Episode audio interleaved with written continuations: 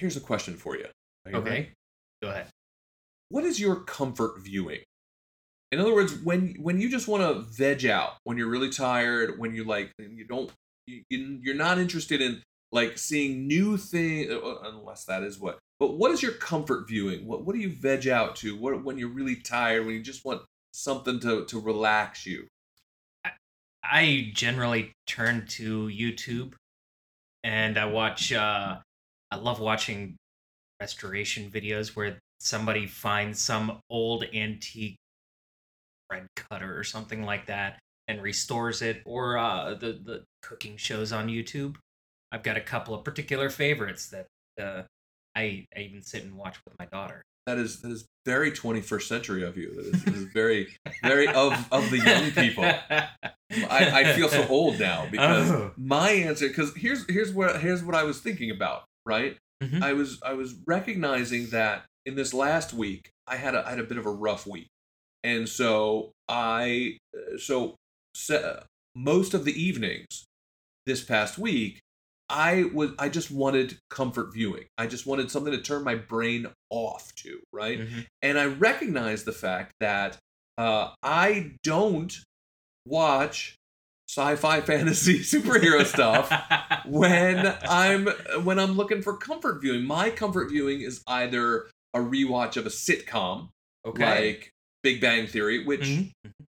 in Mhm. fairness is fandom adjacent, but uh, or also uh, The West Wing. I, I've rewatched The West Wing several times over the course of years, and while there are many who might call that sci-fi, uh, um, uh, I, I I realize that it's not the things that we are talking about, and and I was thinking about why is that, and and I was just uh, pondering the fact that for me, comfort viewing is when I want to turn my brain off and just sort of rest and consume something. So my other comfort viewing is rewatching action movies, right? Like Really? yeah, like like put on a good Fast and the Furious or like a or like a Die Hard or something, right. and and then I can just sort of veg out to that. But I rarely do it with the sci-fi fantasy stuff that that we're talking about in this podcast because generally Mhm. those things are things I like to think about that I get uh, that my that gets my brain started on things as opposed to winding down on things. And I was just wondering uh, if that was similar for you, and it sounds like it is because you didn't also you also did not mention any of our sci-fi fantasy No. stuff. You mentioned cooking shows and and restoration kind of stuff. the funny thing is that even though they they sound two totally disparate topics they both actually come from the same place for me though as sitting down and watching with my father we would watch uh pbs it would be uh we would watch the, the cooking shows on Julia pbs Childs. Julia Childs, yes. But uh, then we would also watch uh, This Old House or New New Yankee Workshop, and I, I guess it really is is that familiarity of like comfort food as well. So we would watch the cooking shows with, uh, you know, the who was the the uh, Yan Can Cook Oh yes. and the the Cajun chef, um, or or the frugal gourmet. Which, if you know anything about frugal gourmet, he was anything but frugal. but I that carries over into a very modern thing with YouTube and and to some extent TikTok and things like that. Seeing people do things with their hands that would enrich your life in some way. But it all is born from that time I spent with my dad when I was when I was little. Huh. Very. That's very cool. That's Yeah. very cool. So it, it, it is a, definitely a comfort thing. Yeah, absolutely. All right. So neither of us uh, watch what we're talking about in this podcast as comfort viewing. Um, and that's probably why we like to talk about it so much because it's not what we veg out to, but it's what gets us thinking. Cue the theme music.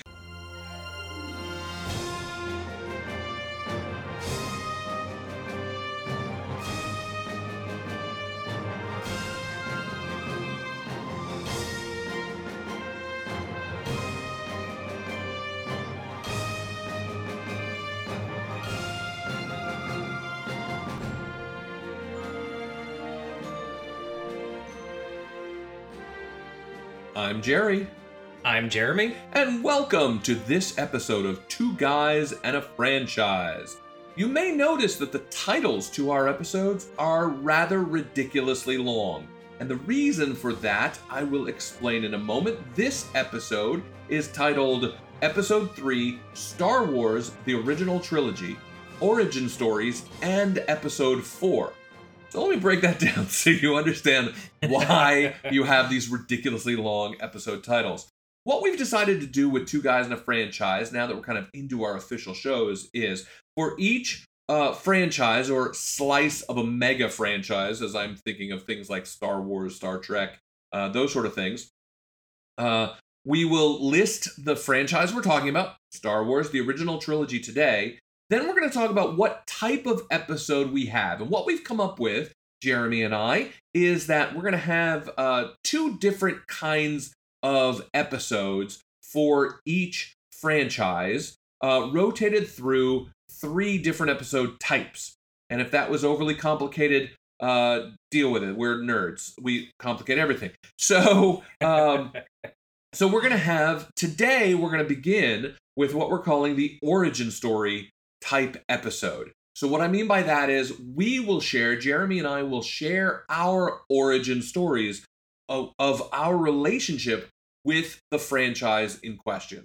So many of these franchises, because these are things that we love, we have relationships with them. We have uh, the the beginnings. We have a story to tell about why we are connected to these franchises. We're going to call that origin stories.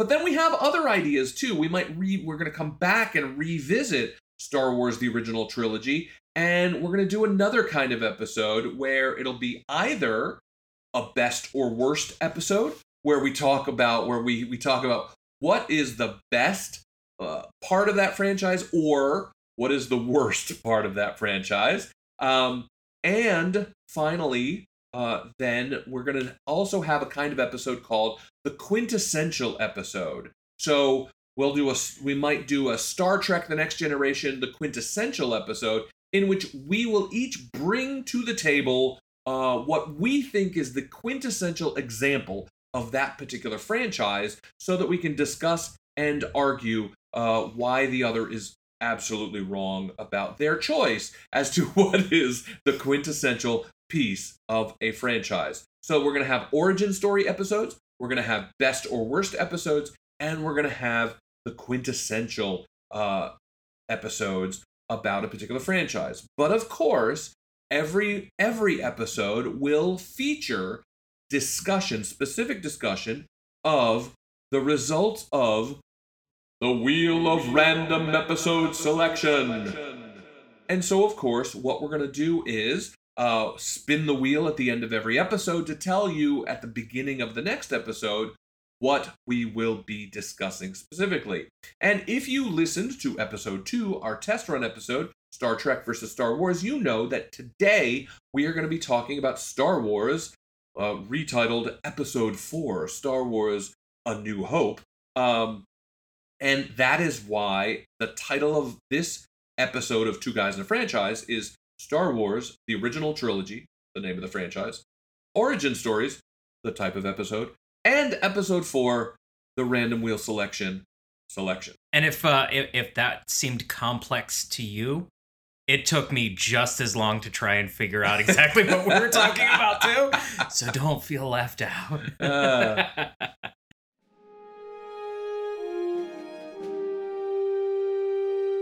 My origin story with Star Wars because uh, I am playing the host role today. As you might recall from our last episode, one of us will play host, the other will be co host with uh, slightly differing responsibilities therein.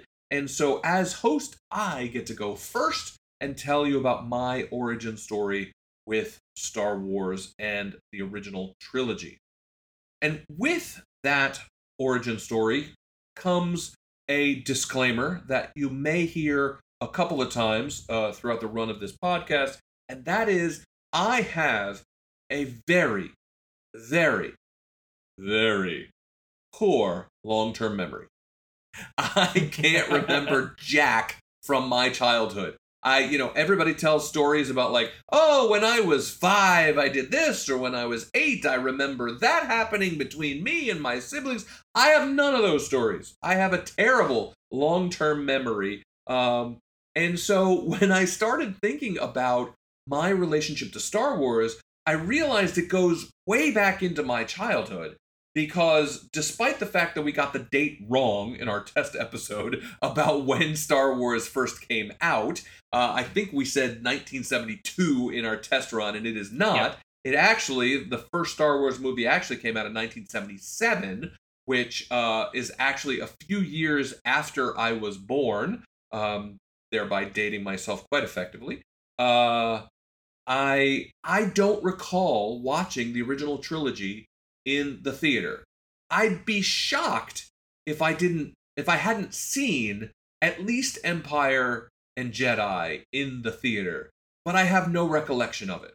What I do have recollection of is I very much have recollection of the toys, mm-hmm. of Star Wars yeah. toys. I remember collecting the action figures. I remember having two or three different Lukes with the different outfits. I remember having uh I remember having um the huge Darth Vader head case for the oh, action oh, I figures. Remember that? Yes. Yeah, I where, remember that. Yeah, where where it was a, a huge flat Darth Vader head case that, that opened up, and when you opened it up on both sides of the case, then were little slots where you could put the action figures in and I remember obsessively deciding who was going to go where in the case and making sure they were exactly the way I wanted them after excessively playing, you know, having them out on a desk and playing uh with the with the Star Wars figures and and and doing that sort of thing. And I and and ever since I've been an adult and ever since Star Wars became so much more than just those first 3 movies, I have I have you know, uh, felt great regret and nostalgia that I did not keep any of those toys. You, you know, Jerry, that you you telling me you're obsessively playing with, you know, deciding position. It reminds me of that scene from Spaceballs where Dark Helmet is playing with his dolls on the desk. Sir, are you playing with your dolls? No, I am not. I'm sorry. they're not dolls, they're action figures. My apologies.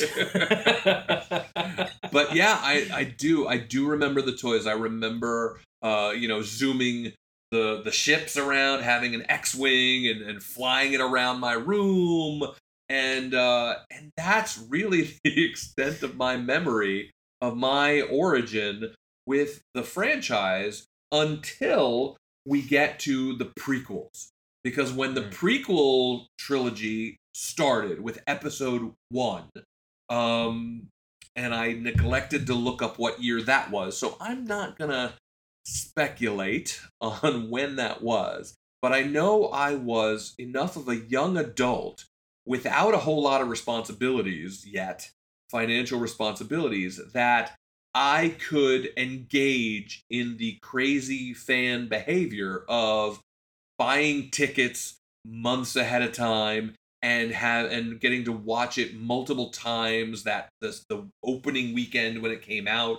I was at one of those 1201 midnight showings on a on Thursday night to be a Friday show um and then went to and then went again at like 3 in the morning because they were the, it, this was such a phenomenon in the in the theaters that they were playing it like every episode every hour on the hour it like took over the entire cineplex. And uh and so there was like the 1 a.m show the 2 a.m show the 3 a.m show the 4 a.m show on that weekend. And i remember going to like the 1201 midnight and then doing it again like almost back to back at like 3 in the morning and then taking a nap and then going again on like saturday afternoon. I saw it three times that opening weekend it was episode one, The Phantom Menace with midi chlorians and Jar Jar Binks, and, and, we don't need to discuss that right now. But he who must not be named. yes, yeah, yeah. Jar Jar will be our Voldemort. You know, he who must not be named.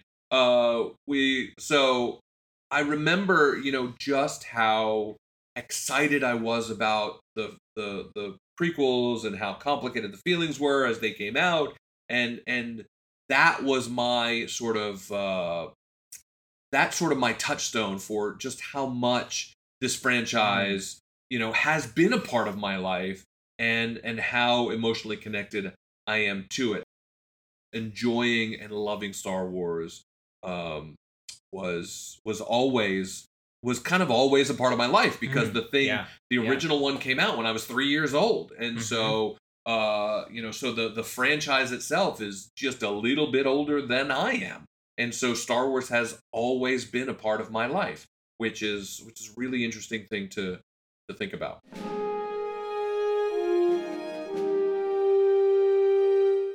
I I kind of I can kind of sympathize with the whole I don't remember a whole lot of my childhood thing, but there are a few things in my mind that I remember with uh, what I feel is clarity. And one of them was actually going and seeing Return of the Jedi. Now, I, I couldn't have been much more than four or five years old. I, I don't remember off the top of my head, but what I remember about it is going with my dad's family as well in an old like 1970 Volkswagen microbus and uh then hearing my mother complain about the fact that thing is a death trap and all that. but and I, I, don't remember actually seeing the film, but I know that I saw it. And it wasn't until I was much older that I actually watched it as someone who could remember those kinds of things. But the emotional attachment to it was there. And that's what started it. Now, one would question nowadays the wisdom of taking a such a young child to go see something like that, especially when they didn't understand and it wasn't a, a children's movie. But the fact that it it was something that we did as a family with extended family, my aunt and and some cousins, we all went and saw it in the theaters like I said, I don't remember it at all, but that I think was one of the starts of my my love of of, of sci-fi in in in certain ways. And I I do remember also the when they came out with episode 1 and it was this whole big thing and uh, uh, of course when it came out I was watching all of this this this content that was coming out on on cable uh, uh you know the the the learning channel and stuff like that they would have these shows revolving around the new technology that went into it the cgi and then them showing something in the cgi and you're like wow that that does not look good and then when it goes on the big screen you're you're blown away by it because they these shows these sneak previews and things like that set the bar really low so i wasn't really expecting a whole lot visually but then when it was up on the screen, it looked fabulous. Ah. Oh. And, and, that it, it kind of reignited a little bit, but as they went on, the magic was lost because I was doing so many other things in my life and and I just didn't really have time to go movies or pay attention to these things that I really loved. Um, you know, life gets in the way. But as I've gotten older, I've been more interested in, in introducing my kids to that now. So they see the world that I grew up in and and they can feel the wonder uh that I did even though it may not have the same magic for them because everything is in 90 second bites on TikTok it's still there's still a magic to the Star Wars franchise that I don't think that could ever be topped by whatever the latest craze is. So that's that's where I came from with Star Wars. Yeah, it's interesting how you said you you also can't remember actually seeing it, but your your memory of it, your recollection of it mm-hmm. is connected to family, is connected mm. to the experience of being connected to family and and in some ways I think my connection, my memory of my childhood relationship to Star Wars through the toys is mm. similarly connected because I when I think about those toys, I think about like the Christmas that I got mm-hmm. that Darth Vader head, you know, mm, and I mm. think about my father, uh, you know, sitting nearby while I played with the toys and like his smiling at me or his approval of this as a thing to play with because it wasn't uh you know because he was very much into technology himself and and moving forward and so like liked the idea that I was playing with spaceships and robots and things because he was he himself was an engineer and so that that family connectedness and absolutely the multi-generational aspect of it too because like for instance my son's connection to Star Wars um I think his began with uh, the animated shows on television where we watched Star Wars The Clone Wars first. He and I watched almost all of the Clone Wars. And then, and now, especially as the live action TV shows have come on uh, streaming with, uh, you know, launched with The Mandalorian, he and I have watched all of those together. And we we make it a point not to watch a new episode except together uh, with mm. all the shows. So even though Ahsoka's been out for a while, uh, we haven't watched any of it because we haven't sat down to watch it together. Um, so so there's definitely that family connection to it uh, that is that is powerful and lovely. Next up, our Wheel of Random episode selection selection for this episode. So, by way of reminder, every episode we invite you to watch or experience a particular piece of a larger franchise. And today we are going to be discussing Star Wars, the movie, because originally that's what it was called, before being retitled Star Wars Episode 4 A New Hope. Now, for this segment of the random selection episode, we are going to first provide some info, info facts, facts, then a synopsis, and then our discussion. So let's begin with info, info facts. facts. Released May 1st, 1977. And, you know, I think they missed an opportunity with that, Jer. If they had just moved it a few days later, it would have been May the 4th, 1977. Yes, they were so close. May so 1st, close. 1977. Right uh, they could have they could have released Star Wars on Star Wars Day. Oh well. Uh-huh. Uh, released May 1st, 1977. Written and directed, of course, by George Lucas, starring Mark Hamill as Luke Skywalker, Harrison Ford as Han Solo, Carrie Fisher as Princess Leia Organa, Peter Cushing as Grand Moff Tarkin, Alec Guinness as Obi-Wan Kenobi, Anthony Daniels as C-3PO, Kenny Baker as R2-D2, Peter Mayhew as Chewbacca, and David Prowse as Darth Vader, with James Earl Jones as his voice, which I interestingly found out was uncredited until 1983. Really? Yeah. What happened was David Prowse, who who was the body of Darth Vader, apparently had a like country British accent. Yeah, yeah. Uh, and so uh, George Lucas decided he needed a different voice. Originally wanted Orson Welles to be the voice of mm. Darth Vader, yep. but decided that Welles' voice would be too familiar, and so went with the quote relatively unknown James Earl Jones at the time. The movie was produced by Lucasfilm, distributed by 20th Century Fox, and had a box office that was bananas. Let's oh just put goodness. it that way. Wasn't it though? It was the highest grossing film of all time until E.T. the Extraterrestrial knocked it off in 1983. And BoxOfficeMojo.com has its current total worldwide global box office at 775 million three hundred ninety-eight thousand seven dollars. Those seven dollars are very important very, for BoxOfficeMojo.com. And those are our info, info facts, facts for Star Wars Episode 4 A New Hope. So, turning to our synopsis. I don't know that I really need to give a synopsis of Star Wars. How many of you have really never seen Star Wars? But just in case you didn't rewatch it before this episode and it's been a while since you've seen it, I will provide the following synopsis. We begin, of course, with the iconic opening scroll, opening scroll of text in that yellow tilted text that describes the situation, uh, beginning in a galaxy far, far away, a long time ago in a galaxy far, far away. And then from the opening scroll, then we get that uh, equally iconic. Like every damn scene of this movie is iconic. Everything in this movie is iconic. I got to stop using the term.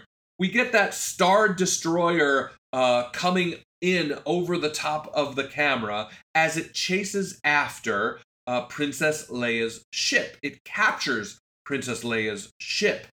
And we see Princess Leia herself um, leaning over, talking to R2D2. The two droids are jettisoned from an escape pod of the ship just before they are uh, captured um, down to a planet where we discover that um, the plans for the Empire's new Death Star uh, starbase have been uh, have been stolen, and it is known that Princess Leia had those plans. She Im- she puts them in the droid R2D2, uh, who gets uh, shot down to the planet with his companion C3PO. The two droids, after some adventures with Jawas, are bought by Luke Skywalker's uncle, and so Luke, in uh, messing around with R2D2, stumbles upon the message for Obi Wan Kenobi. You know, Princess Leia's last hope. Uh, Kenobi then introduces uh, Luke. Then goes out, uh, finds uh, Ben, old Ben Kenobi, who turns out to be the former General Jedi Knight Obi Wan Kenobi. And Kenobi introduces Luke to the Force and to the Jedi, and that he knew his father, uh, a Jedi Knight who he says was killed by, uh, betrayed and killed by uh, Dark Lord Darth Vader. The Empire tracks the droids, kills Luke's family, and so, having nothing left to be connected to, Luke agrees to go with Kenobi to Mos Eisley, that pit of scum and villainy, where they hire Han Solo and Chewbacca with their ship, the Millennium Falcon, to fly them to Alderaan, where they believe they can find either Princess Leia or the rebellion that need the plans to the Death Star. Uh, however, in the meantime, Princess Leia resists all the mind bending technology to give up the the location of the rebel base, and so, in an attempt to coerce her, the Death Star destroys her own planet of Alderaan. The Millennium Falcon arrives at the remains of Alderaan to uh, find the planet gone, to be tractor beamed into the Death Star, and after several adventures within the Death Star and Kenobi's apparent death, they escape to the Rebel base, where they use the plans of the Death Star, find the weakness of the uh, what is it, exhaust shaft, send the X Wings to attack. Han returns to clear the way for Luke, who uses the Force, destroys the Death Star, and Han and Luke get medals. But only the humans get the medals. I noticed in this rewatch that uh, um, that Chewbacca didn't get anything. The droids didn't get anything. yeah, no medals for the non-humans. Very speciesist. The end of Star Wars, the movie. It, you did a, a real good job of that, but you forgot the most important point of the film. And the most important point is that Han shot first. Han shot first. Yes, yes, yes. So long, Greedo. Um. So, uh, so the next, so after the synopsis, we go into what I liked, uh, what I what we're going to call the rewatch reaction. So, what was what is your reaction upon revisiting Star Wars, the original movie? So I, I, it's held up really, really well, except for the hair and the outfits. But as far as as far as like rewatching it, I I love the fact that it's it's a story that is even relatable today, uh, because it was it was brought from so many uh, things in the past. The uh, the the spaghetti western feel of it, the the uh the the little guy versus the big guy and and you know David and Goliath story it's these are all stories that are as old as time but they told it in such a novel way that it even many many years later it still feels very very fresh Well, the It- thing that yeah, the as I was rewatching it, the thing that I kept thinking about was, holy cow, this is such a tightly plotted story.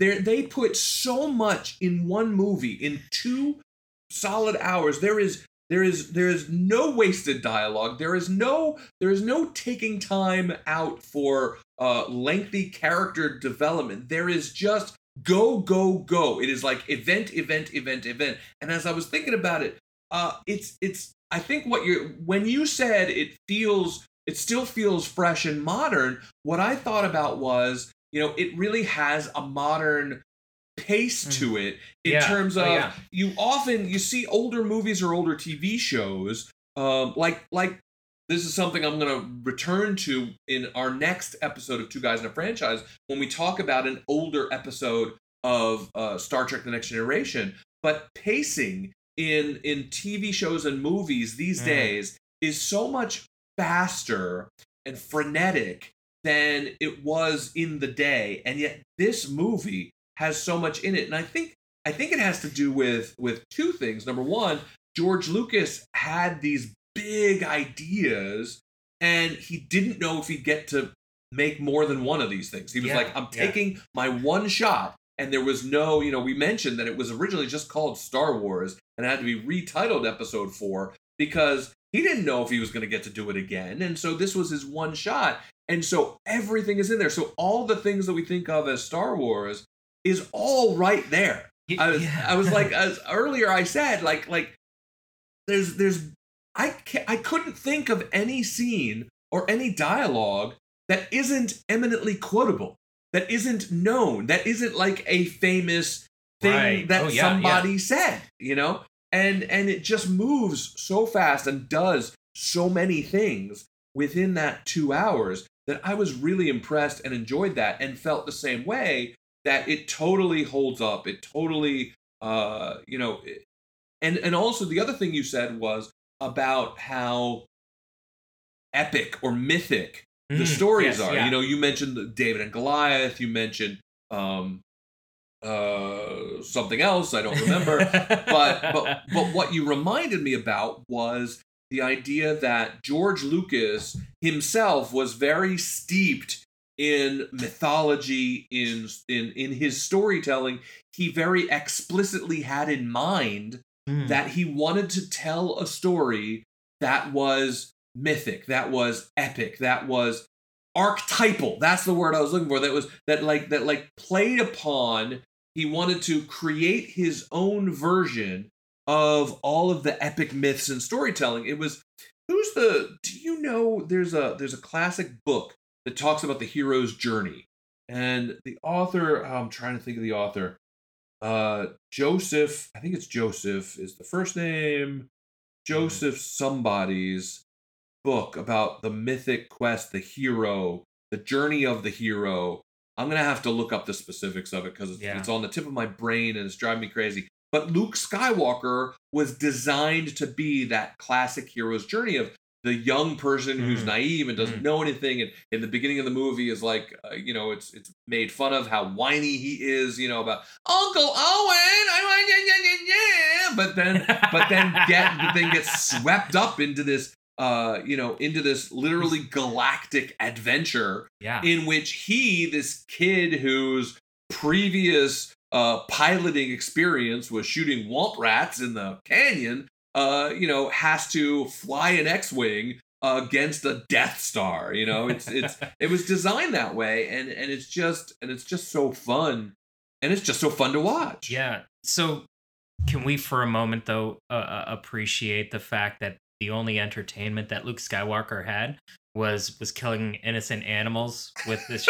No, I'm, I'm totally kidding, but like like Jerry said, that it it it was even when George Lucas was presenting this to the executives, he went to them and he described it as a space opera, and it was supposed to be this this masterpiece where this story was told of of someone who came from nothing and was through tragedy forced to grow up very very very quickly and realize that the responsibility that he had on his own to just take droids to go get cleaned uh, and the minimal stuff that he had to do it in his moisture farm was nothing compared to the world around him that needed that person to step up or be pushed into that role. And he took that mantle very, very well uh, in realizing that he had this duty not just to just to himself but to the world around him. And here are the tools that you have that that obi-wan was handing him. These are the tools. These are these are those things that that moment when obi-wan hands him his father's lightsaber now at that time i don't think luke really understood other than wow this is really cool i can go vroom, vroom, vroom, vroom. and it's not really until you get later on in in the uh the series that you would un he would come to understand just how the legacy. important the legacy yeah of of everything that happened to him and i think it it happened so quickly that he didn't even have a chance to process everything that was going on other than hey look pretty girl and and I get to play with a lightsaber. Oh my god, this is real life now. This is life and death that I have to confront these things now. Well, and I think And then for me it also it also goes toward how smart it was that his main characters were uh were without having to do a lot of work were so well defined uh as Yeah. as themselves kind of archetypes you know Mhm. luke uh the the the naive young hero who must be who must you know who must confront this this this challenge that he's not quite ready for obi-wan kenobi the the mentor the the wise elder figure who would ultimately sacrifice himself uh the villain who uh is you know just iconic in being unique in uh, in being masked and the fact that there's a mask involved and and and that that breathing and the voice and then the uh the rogue the the Mhm. imp the the the the the immortal you know the immoral character in Han Solo who who you know the anti-hero kind of person Yeah. who you Yeah. don't know you know when we first saw the movie when he's like I'm out of here I got my payment I'm going to go we had no idea he'd be back you know and and the when he comes back and it's like you're clear kid. Everybody was like yes he came back! We knew he was a good guy! You know and then and the dynamic between him and princess leia you know the whole like your worshipfulness you know and and her her like well i guess he's brave. Yeah but he's gonna get himself killed. And and then um and then princess leia herself being sort of the uh um you know at a time when women characters weren't necessarily you know star wars has gotten a lot of crap for not having many women in it uh which to some extent obviously fair uh but princess leia from the jump is not the damsel in distress princess. She's the princess who's like uh nice rescue guys grabs the blaster starts shooting stormtroopers and I was watching the, the the the blaster ratio of shots to actually landing shots. Like that that accuracy percentage is very low on both sides of the equation good guys and bad guys. But i think the one who probably landed the most shots was princess leia. I think she was the best shot in the whole movie. And then she shoots out the grate and they jump down into the trash compactor. She rescues herself in uh, in that regard and and holds her own totally with uh with both Han and with Luke in terms of uh in terms of being a strong person and personality. they they did a really really good job i think with carrie fisher in that role because she, she even though she was very young when she took that role uh, most of those actors were really young except for maybe alec baldwin but uh, he, he was that that uh, it wasn't alec baldwin was it Alec Guinness. alec guinness that's it yes alec baldwin everybody he would have been the absolute best obi-wan he was he was 10 at the time, but okay. Yeah. This is what happens when you let your mouth get ahead of your brain. But regardless, having Carrie Fisher in that role was, I think, a masterstroke. I don't think there was another actress out there that would have been able to take that and portray that not only a strong female lead, but one that never even uh, uh, entertained the idea of being a damsel in distress.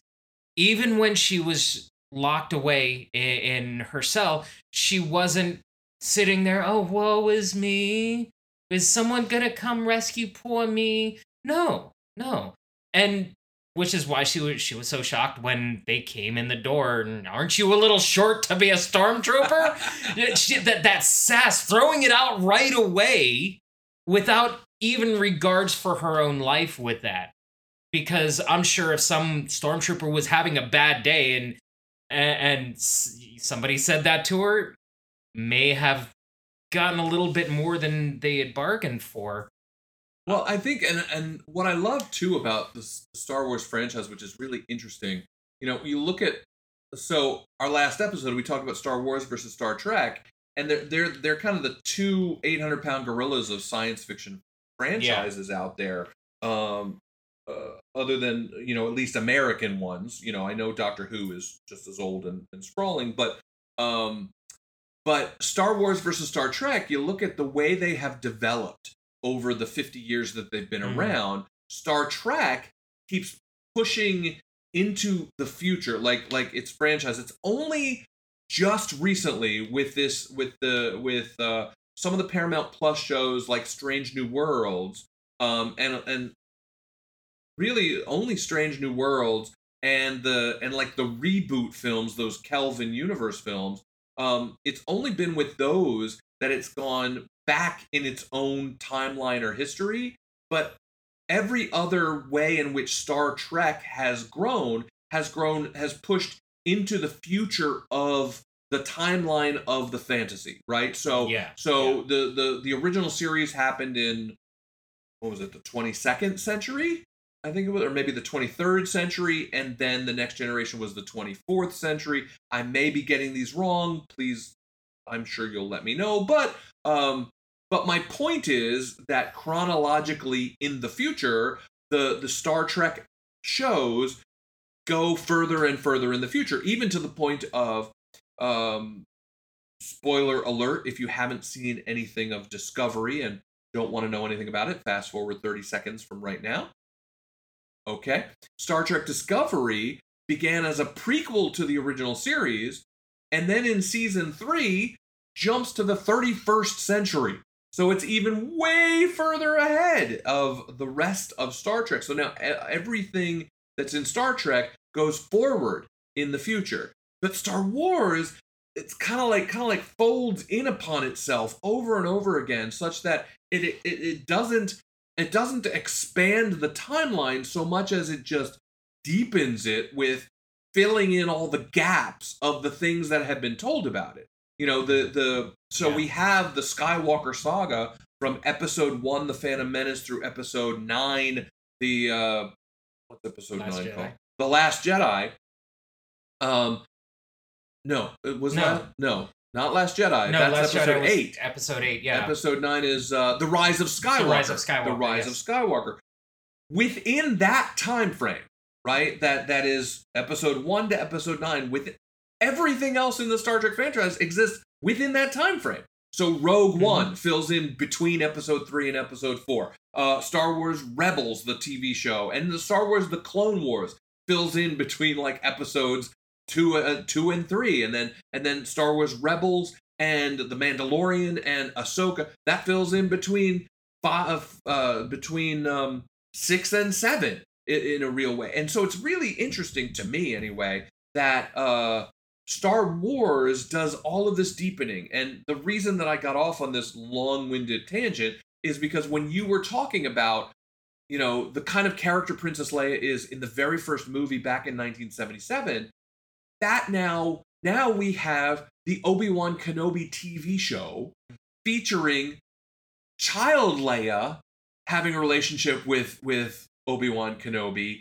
and already as a child princess from Alderaan having, you know, these wild and crazy experiences of being kidnapped and being rescued and all of that so that her lack of like freak out at being kidnapped as a young adult by Darth Vader in the first movie becomes even more explainable or understandable through the TV show in which she was kidnapped as a little kid. It's just old hat to her, you know. It's like, oh no, not this again. Yeah, yeah, uh, very much so. Because, like, for instance, she appears in the Rebels in Star Wars Rebels. She appears in the animated show, um, and in that show, the the Rebels, um, you know, like the the Jedi Knight uh, Kanan and his his apprentice Ezra, they wear uh, they wear stormtrooper outfits to to infiltrate and to to fake out, and so uh, so it all it all sort of works together to uh, uh, to deepen and uh, explain and to make richer um, characters that were already well drawn in that original movie, as as you said. Yeah, yeah. So our final piece of uh the of our wheel selection after rewatch reaction is how's it hold up? Each time we're going to talk about when we talk about these examples to franchises, so many of which are, you know, decades old, we're going to ask how's it hold up? So, Star Wars Episode 4 A New Hope 1977. Jeremy, how's it hold up? What do you think? Does it age You- well? a classic can never die. really, that it holds up incredibly well in the face of so many different things, distractions in, in our media world. There is something timeless about Star Wars that I, I don't think that they could do with the franchise today if it started out. Part of that is the mythology and the lore and and the the circumstances in which it came about in 1977. Part of it is that it is that story that is easy to tell, but difficult to uh, perfect. And I think they they did an excellent job in perfecting it and in researching everything that went on behind the scenes in Star Wars and everything uh, gave me a new appreciation for it. That that there was so much that went into it now that just made me feel like you know what this is held up even better than I thought. It's like seeing the technology from the 40s and what they did with some relays and some vacuum tubes and wow they did such amazing things with that with something so primitive. And let's be real the the, the theatrical uh, development and things like that at the time was fairly primitive. And they took that and it it still looks good now. And I think that goes toward the special effects yes. approach that they took, which is, uh, you know, George Lucas had this vision, and so he created a whole new company and brought together this whole band of uh, innovators who were not bound by this is the way it has been done, but rather let's figure out a way to do this new and different and better. And so they were literally creating technology as they went. So you know why? Uh, real quick, why he he wound up having to create uh, Industrial Light and Magic Mm-hmm. is because Fox was actually shutting down their special effects department, and so George Lucas was left. Well, oh my gosh, what am I gonna do for special effects? Because he had this grand vision of it, and no way of putting it into place because the the studio's longtime special effects department was shutting down, and so he he literally poached a lot of those minds and brought them into Industrial Light and Magic. And then he, they, the production schedule that they had was already behind, so they wound up doing a year's worth of special effects work and model building and screenshots and all this other stuff in six months from a brand new company. And that, in my opinion, is impressive. and engineered and Yes. created machinery that didn't exist. the You know, steady they- cam. the- yeah, the steady cam, the the the uh, the the cameras that could be motion controlled according to timing, so that they could so that they could they could uh, move a model over a, a camera. uh, and the camera would move at certain angles at certain time. They created all of that from scratch and began a tradition that continues to this day. Insofar as you know, now ILM, Industrial Light and Magic, the, the company they began, is continuing to innovate and push technology forward. You know, with its with its current work, it created. Uh, you know, I'm sure when we talk about the live action TV shows for Star Wars now, we'll talk about like the Volume, which is the name of its late of ILM's latest innovation, where where actors can can step into not a green screen but actual like uh, an actual environment, and how that made the Star Wars TV shows possible to do because it cut down post production time so much. So, uh, absolutely. So, so right saying, from '77. Are, uh, so, are you saying that Industrial Light and Magic will probably create the first holodeck? I I would not be surprised. I think that is a I think that is a good bet. I think, I think maybe we need to buy some stock right now. and, you heard uh, it here first, folks. That's right. Industrial Light and Magic creates a first holodeck. We are not tax uh, we are not tax advisors or professionals. Do not take our advice. Anyhow,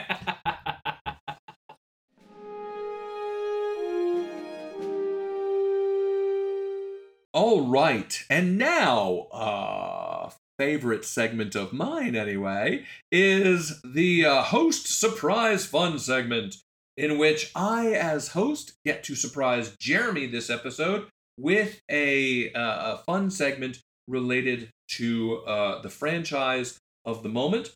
And so today I have prepared for you, my friend Jeremy, I have prepared for you a Name that sound effect game. I have brought with me a certain number of Star Wars sound effects, and you must then tell us what this is a sound effect of. All right, Jeremy, name that sound effect.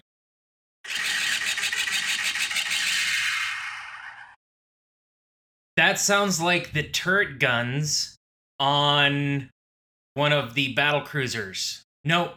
Death Star. Nope. Nope. You're correct that it is a gun, but you got the wrong ship. Wrong ship. Is it? Want to make one more guess? Do you do you need me to name if it's Empire or Rebel?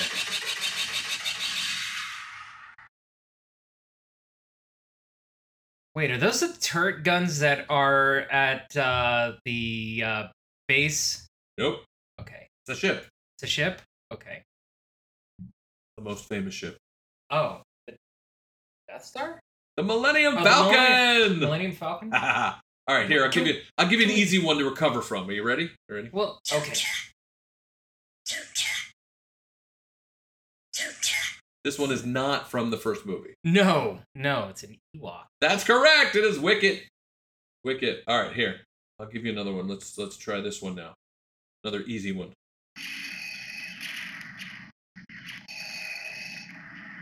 Ignore the blasters in the background. I was gonna say this at another blaster. Uh, oh man, I'm thinking. I'm thinking big and black and and sounds like he breathes through a scuba mask. I know it's Darth. Uh, I'm right. hamming it up. I'm uh, sorry. It's uh, Darth Vader. All right, here we here we go. Here's Anakin. A, here's another. Here's another really hard one. So do you need to know whose lightsaber that is? no, no, no. Lightsaber, but a lightsaber doing what? Starting up. There you go. All right, good. Uh, let's see. Oh, how about this one? Those are a Tie Fighter. No, no. Oh, this wait. is. I'll, I'll give you a hint. This is also not from the first movie, much like the Ewok wasn't. Oh. It's a speed bike. Yes, a speed okay, bike. Okay, yeah. Very yeah. good. Very good. All right. How about this one? This one was from the first movie. I'll give you a hint. Those are ridden around in the first movie. Oh, oh, oh! I think I know what you're talking about. The um people ride on them. I can't think of the name. I can't think of the name, but I can picture it in my head. The bantha. That's the right. bantha that the that the uh, that the uh, sand people walk on. All right, here's another one. They walk in single file. You know, fun fact about how they made Chewbacca's voice, Uh-huh. they actually combined like five different animals in there. There was like a camel uh, that they played backwards. There was humpback whale. There was several other like a dog growl that they all put together through this. They're they're When, uh, the, when the camels play backwards, does it say Satan is my lord? uh no no no. I don't All right, think that was a camel. I Here's think that was a humpback whale. Are those a Jawa? Yes, that's the Jawa sound. Oh. All right, here's one. Here's one. Here's one.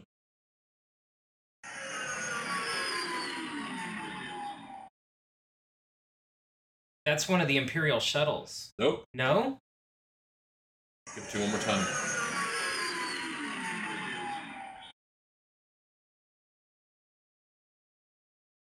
Hmm.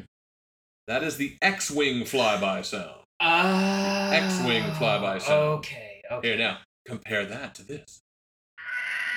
Oh, there's a TIE fighter right There there. you go. Yeah. Very good. TIE, TIE fighters have that, that very distinct scream to them. Yes, yes, indeed. All right, here. How about this one?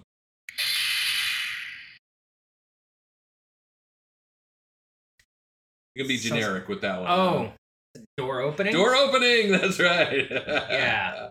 All right. How about? uh Oh, how about this one? Is that a droid? Yes. Which one? What droid makes sounds like this?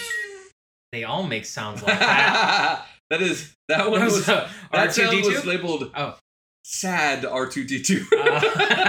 Uh, That's R2D2 being sad. All right, here. Ooh, this one's fun.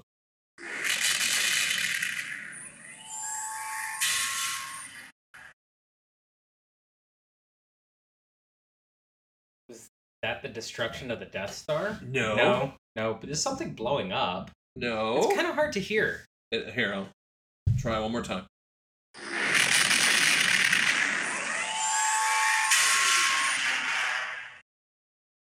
Hmm. I'll give you the hint. The impo- uh, probably the most recognizable or important part of that is right in the middle where it goes. Oh, the firing of the Death Star. Nope. No? That is the. Millennium Falcon hyperdrive sound. Oh, when they engage the hyperdrive to go into hyperspace. It's kind of hard to hear from the distance here. So. oh, sure. That's blame- what's happening. Yeah, Yep, yeah. yep, yep, Not that I'm bad at my job or anything. All right, here. This one. This one.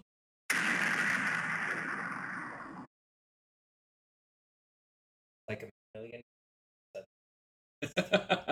Close. That was actually the Death Star exploding. Since Yeah, you said there's Death a Star lot- exploding. I, how many people were actually on the Death I Star? yeah, that's I, you know what? It was funny after rewatching. I was like, you know, we never really consider the fact that there are like there's got to be thousands and thousands of people on that Death Star. You know the the Clerks movie franchise. I love Kevin Smith. Uh-huh. He he actually they actually talk about uh in um Return of the Jedi where they destroy the uh the the Death Star under construction and about how when it was originally the in in A New Hope and they blew up the Death Star, it was all just Imperial forces on that ship.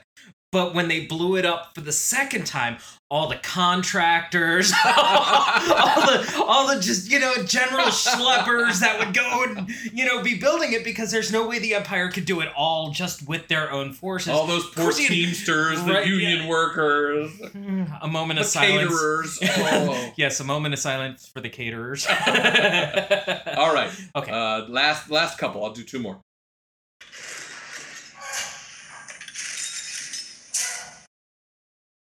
This That- one comes from episode five. Was that one of the walkers? Yes, Yeah, the yeah. AT-AT. Uh, the AT-AT, yeah. AT-AT. The AT-AT. Oh, and just to be really snarky, I'll give you this one too. That's the ATST Yeah. from the third one, the the, the two-legged walker as opposed Yep. to the four-legged Yep, walker. yep, yep. Uh, all right, couple of really fun ones just to end with.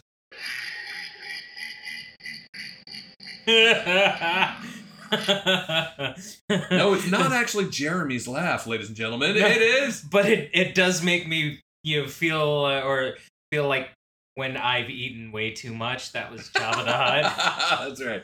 Jabba the Hutt laughing. And Oh, oh, oh. last but of course not least, never least, our favorite, our friend, yours and mine.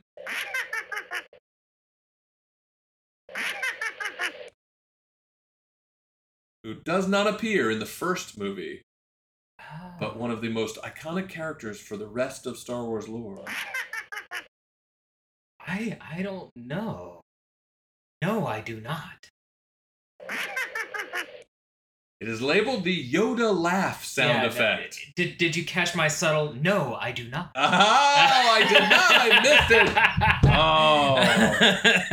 Oh. All right. Uh, yeah, I, I don't know if that one counts or not.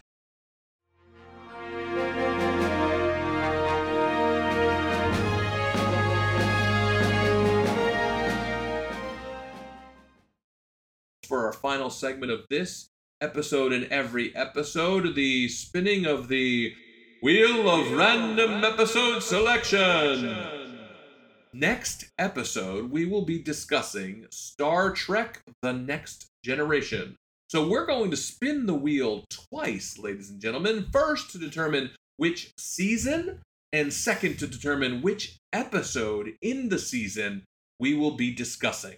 So I turn once again to wheelofnames.com, where I have arranged a seven season wheel. Oh, season three! Season three. It just clicked over in that last second to season three. All right, now let's see what episode of season three. Oh, episode one!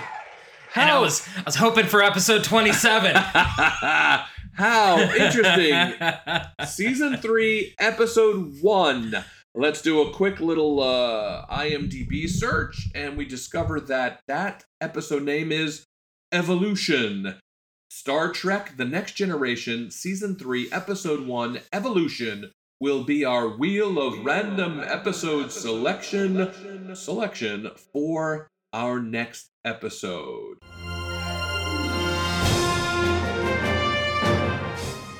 All right.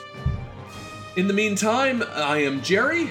I'm Jeremy. Thank you for listening to Two Guys and a Franchise. If you would like to provide us with feedback, you can send us a message at either email feedback at two guys and a franchise.com or visit our website two guys and a franchise all spelled out lowercase smushed together two guys and a franchise.com and leave us a message we'll see you next time Good night, everybody.